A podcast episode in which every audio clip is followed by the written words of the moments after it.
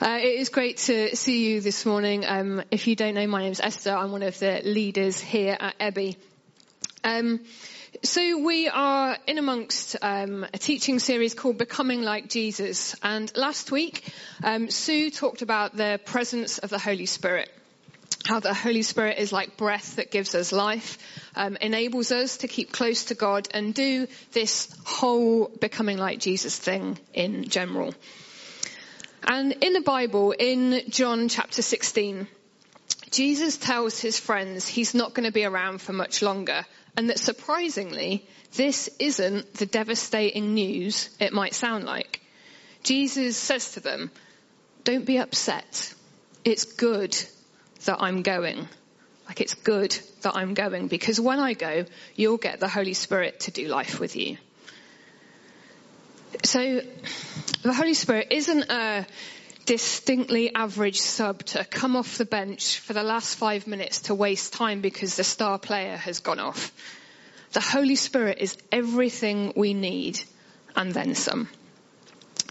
And today, the title that we're taking on is Learning to Hear from God. And just from this title, it's possible that some of you might have reacted with an immediate, no, thanks, Esther. This, this isn't for me. Um, it may be that you have had a bad experience in hearing from God or other people telling you they've heard from God. And if this is painful for you, for whatever reason, um, please go easy on yourself. Um, stick with me if you can. It's really important that we're honest and we wrestle with our own experiences of hearing from God. Um, if it's helpful to have a chat or pray with someone or myself or another time, always up for that. Uh, learning to hear from God, however you learn best, and we're all different in that. This isn't going to get nailed in 25 minutes this morning. I can't just give you a cheat sheet. It's not possible to boil this down to a nice, neat formula. And you know what? I don't think that's bad. Because I'm sure I've said this a lot of times before, the relationship that we can have with God is both beautifully simple and profoundly deep. It's rarely easy and formulaic, but it is still pretty awesome. And so as I've been thinking about this, learning to hear from God, with this whole thing, there's the small matter of why should we as one of 8 billion people on our planet expect that God, who created our planet, would speak directly to us, directly to me. Like that is just plain crazy, isn't it? Yes, Esther. so let's get straight into it. We're going to read from the New Testament part of the Bible, um, from a book called Acts. Um, what we're going to read, it's uh, happening after Jesus has done his thing on earth and gone back to heaven. And Peter and some of Jesus' followers have been filled with the Holy Spirit. They've started speaking in loads of different languages, telling people about Jesus. Um, so we're going to read from Acts chapter 2, uh, verses 14 to 18. If you've got a Bible, have a read along. It'll also be on the screen behind me. Then Peter stood up with the eleven, raised his voice and addressed the crowd. Fellow Jews and all of you who live in Jerusalem, let me explain this to you. Listen carefully to what I say. These people are not drunk, as you suppose. It's only nine in the morning. No, this is what was spoken by the prophet Joel. In the last days, God says, I will pour out my spirit on all people. Your sons and daughters will prophesy, your young men will see visions, your old men will dream dreams. Even on my servants, both men and women, I will pour out my spirit in those days, and they will prophesy. Two little words you might have noticed in amongst all that because I helpfully put in bold and underlined. All people. God says, I will pour out my spirit on all people. And the verses that follow, they kind of bold and underline that in themselves.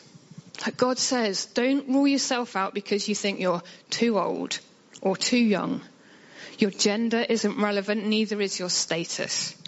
Everyone can be filled with my spirit and hear from me, and in all kinds of cool and interesting ways. That's my summary. So all people, it's all of us. God says, I will pour out my spirit on all people, all of us here, no exceptions. And not just all of us here, all of us who are not here, and I don't just mean people who are away on holiday or whatever. It's not just for people in church. This is all people. And we're going to have a quick look at a couple of people in the Bible um, for a bit more underlining of this all people thing. Uh, first of all, we're going to have a look at Elijah. Um, Elijah is a guy from the Old Testament. Uh, you can read his story in the book of 1 Kings in the Bible. Um, and Elijah was an anointed prophet who God used to speak to the whole community of Israel, to kings and queens, to normal people like me and you. In other words, Elijah was a pretty big deal. This is 1 Kings 19, uh, 11 to 14, and God speaking to Elijah. The Lord said, Go out and stand on the mountain in the presence of the Lord, for the Lord is about to pass by. Then a great and powerful wind tore the mountains apart and shattered the rocks before the Lord, but the Lord was not in the wind. After the wind, there was an earthquake, but the Lord was not in the earthquake. After the earthquake came a fire, but the Lord was not in the fire. And after the fire came a gentle whisper. When Elijah heard it, he pulled his cloak over his face and went out and stood at the mouth of the cave. Then a voice said to him, What are you doing here, Elijah? Like we might not be surprised that Elijah would hear from God. Like he was a prophet after all, it was his job. But we might be surprised at how Elijah heard from God. Not in the loud, showy impressiveness of shattered rocks, wind, earthquake and fire. But Elijah heard God in the easy to miss, gentle whisper. Secondly, Mary. Mary is a young teenage girl with nothing of note on her CV. She's getting on with life, thinking about her upcoming marriage, like many girls of her age at this time. This is Luke chapter 1, 28 to 30. Then the angel went to her and said, Greetings, you who are highly favored, the Lord is with you. Mary was greatly troubled at his words and wondered what kind of greeting this might be. But the angel said to her, Do not be afraid, Mary. You have found favor with God. So if we can just park what we know about how Mary's story unfolds, we might be surprised that a very average teenage girl hears from God. And we might be surprised that Mary gets to hear the impressive unmistakable voice of God through an angelic messenger. And these are just two people from a load that we could have looked at. And my simple point is God speaks to all people in all kinds of ways. And this isn't just in the Bible. God speaks to all people in all kinds of ways today. Um, and this is a very small bit of Jay Hulme's story. Like Jay has no um, faith or religious background. He is an award-winning transgender performance poet, speaker, and educator. This is what he says. For the past few years, I've been feeling things in cathedrals. I just felt entirely at peace and somehow whole in cathedrals. Nothing more than that. Nothing weird. Nothing religious. In Durham, on another visit to uh, the cathedral there, Jay says, I had a word with God. If this is a thing, you better make it clearer than this. You can't just go about making me feel things all the time. Either do a thing or get lost, edited version. After leaving the cathedral, Jay went for dinner had a walk with a friend and found himself witnessing a young guy attempting suicide. The boy survived, to which Jay says, None of that should have been possible. He goes on to say, that night and all of the next day, every part of my mind was telling me to go to the cathedral. At mid-afternoon, I did. I went back to my favourite seat and stared up at the stained glass. Jesus on the cross stared down at me and for half an hour, I guess I prayed. And I felt peace and comfort I had always felt in cathedrals and I think I began to know. Every night after that, I found myself lurking on the Church of England website, browsing in incognito mode, even though I'm the only person who uses my computer, as if I was scared that having a hint of Christianity in my browsing history might make it real. Having spent a few weeks doing that, I read the daily prayer in the website footer and started crying. This was the final straw.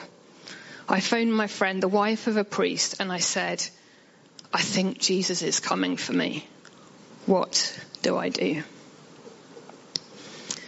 And I love this in so many ways. This is just a very small part of Jay's story. God speaks to Jay through a feeling. And God responds to his raw and maybe offensive demands to just show up. And God speaks in traumatic circumstances through ancient buildings and stained glass. And he's not opposed to using modern technology either. Like God speaks to all people in all kinds of ways. And before we get a little bit practical in this, we're going to have a look at Jesus because this is all about Jesus. Um, and I don't know about you, but I think lots of Christians might say that one of the main ways that they hear from God is through the Bible, God's written word. Sometimes though, we read the Bible like a textbook, like it's just words inked onto a page. And if we're honest, it gets a bit stale and sometimes a bit boring. And we know this isn't what it's supposed to be like. But what should, what could it be like? And the short answer is Jesus, as it always is. And in John chapter 1, uh, we read this. Uh, verses 1 to 2 says, In the beginning was the Word, and the Word was with God, and the Word was God. He was with God in the beginning. And verse 14 in that same chapter, the Word became flesh and made his dwelling among us. And apparently there are two Greek words used in the Bible that we translate into the Word of God. Uh, one of these is logos and the other is rhema. And logos refers to the written Word of God, which isn't particularly interesting until you find out that logos is used in these verses we've just read. So it's used to describe Jesus. And this is nothing short of radical. This turns everything anyone thought they ever knew about hearing from God on its head. Because now, according to John, the most important expression of God's word is through a person, not just a book. But in Jesus, God's word gets skin on, up close, and very personal. And because of Jesus, hearing from God isn't an unobtainable goal only for the chosen few. It's for everyone, for all people. And hearing from God, it comes from a place of everyone being individually known and loved by Jesus. So God speaks to us in ways and in places that make sense to how he made us. He doesn't ask us to be anyone else just who we are. So we might hear from God in cathedral encounters when we watch our favourite film, when we eat some good cheese or feel the sun on our skin, and even through the wonders of social media and the internet. I love how creative and definitely not boring God is in speaking to us. And if you ever think you've got God figured out and nailed down in how he speaks, probably prepare to be surprised because He likes doing that. And so that brings us to the second Greek word, rhema. Like rhema re- refers to the now, the immediate, in this very moment word of God. Which of course as a concept is still bonkers, but this is the deal.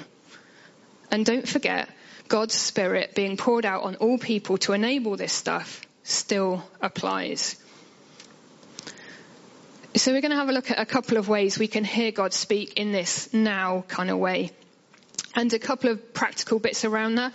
Like these are really just some uh, quick thoughts, and I totally recommend you uh, following it up in your small group, chatting with a friend, doing some more reading, thinking, sharing your experiences.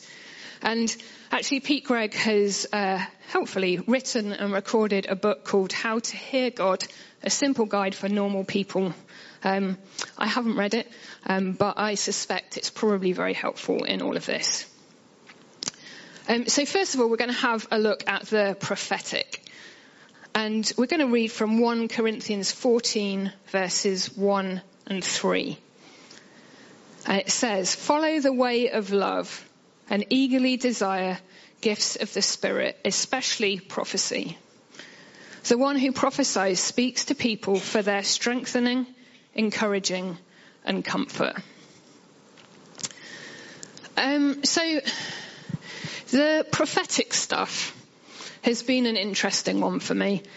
Um, I've said this before. When I came to Ebby um, and was figuring out where me and God were at, I was very cynical and scathing of anything obviously Christian, which was an interesting place to be. Um, if there was ever anything that involved someone saying, I, I think God is saying this, my eyes would roll because it's always a certain kind of person who does that, isn't it? And I would think, who on earth do you think you are? And another thing going on for me, I was hurt because as a teenager, I felt like I'd seen God do this stuff with other people, with my friends even at church type events, but never me. So yes, I was resentful and I was jealous. And this has taken a fair chunk of time to shift.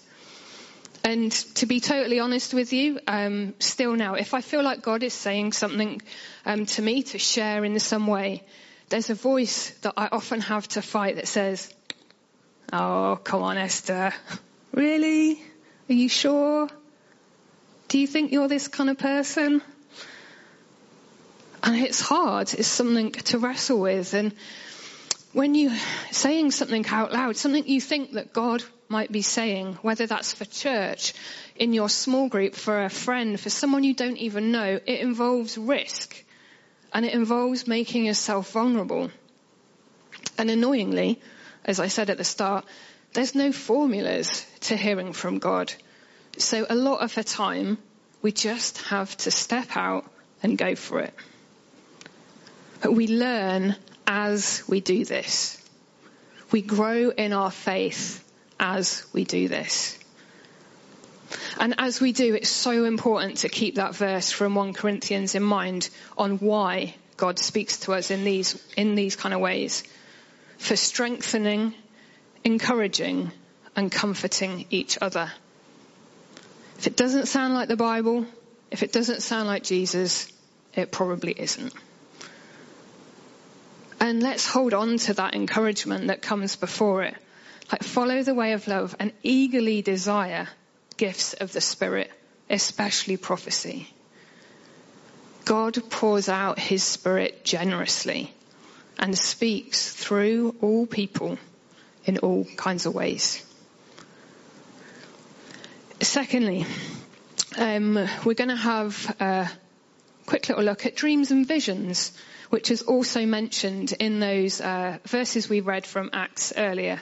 And really, there is just one very quick thing I'm going to throw out there on this. The average person spends about 26 years sleeping in their life. We also spend seven years trying to get to sleep. Mine is definitely way higher than that. That's 33 years spent in bed. And I heard Pete Greig say in an interview, why would God not speak to you for one third of your life? Which I think is a valid point. Like, why would God be restricted by our sleep? And there are loads of examples of God speaking in dreams and visions in the Bible. Um, I have like my own stuff with dreams in particular that oh, I could try and unravel, but I won't do that right now. But I totally believe that this is a thing for today too. And again, God speaks to all people, through all people in all kinds of ways. Dreams, visions, the prophetic, and the list obviously goes on.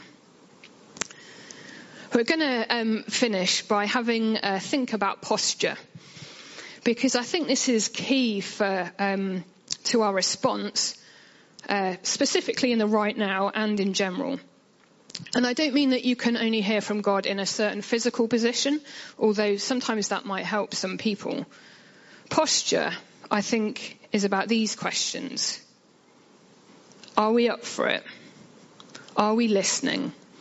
And are we ready to respond? Sometimes we might hear from God in the loud, impossible to ignore kind of ways, accompanied by flashing lights, sirens, and skywriting. Let me know if that happens to you. Um, most of the time, God will probably speak to us through a whisper, through a gentle nudge. And I love this description. Holy Spirit promptings are often as light as a feather that lands on your arm. It would be easy to brush it off and ignore it. And I just think it's important to keep in mind that learning to hear from God, it's not like a terrible supernatural exam that we pass or fail. Like if you think about that feather that lands on your arm, sometimes we pause. Sometimes we pick up that feather and have a long, hard look at it. Sometimes we brush it off, annoyed at the disruption to whatever it is we are very busy doing. And I think this is why hearing from God is something that we need to learn. We don't get it right all the time. But the awesome news is God isn't a three strikes and you're out kind of God. Learning to hear from God, it's a process, a journey, a part of our whole lives because we have the Holy Spirit with us in the whole of our lives. And God is speaking to us way more than we realize. And it's kind of that simple. So, I'm going to pray. And we'll see what happens.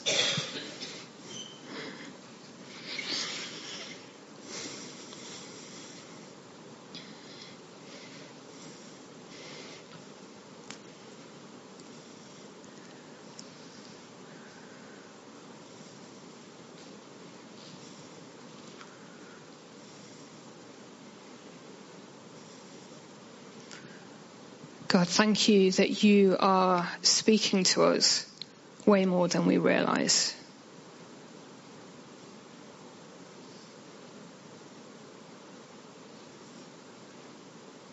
Thank you that you know us. You know how we work, how we're put together, and you get creative in how you speak to us in ways that are personal for us and you.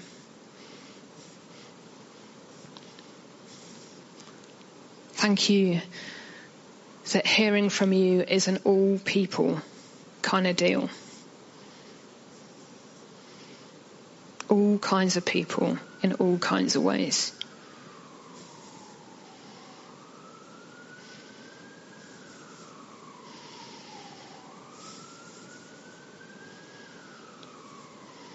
So thank you, Holy Spirit, for listening to our many thoughts and words and dreams. Will you still our souls right now in this moment to listen much more carefully to yours.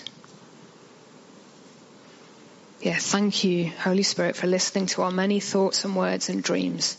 Will you still our soul right now in this moment to listen much more carefully to yours?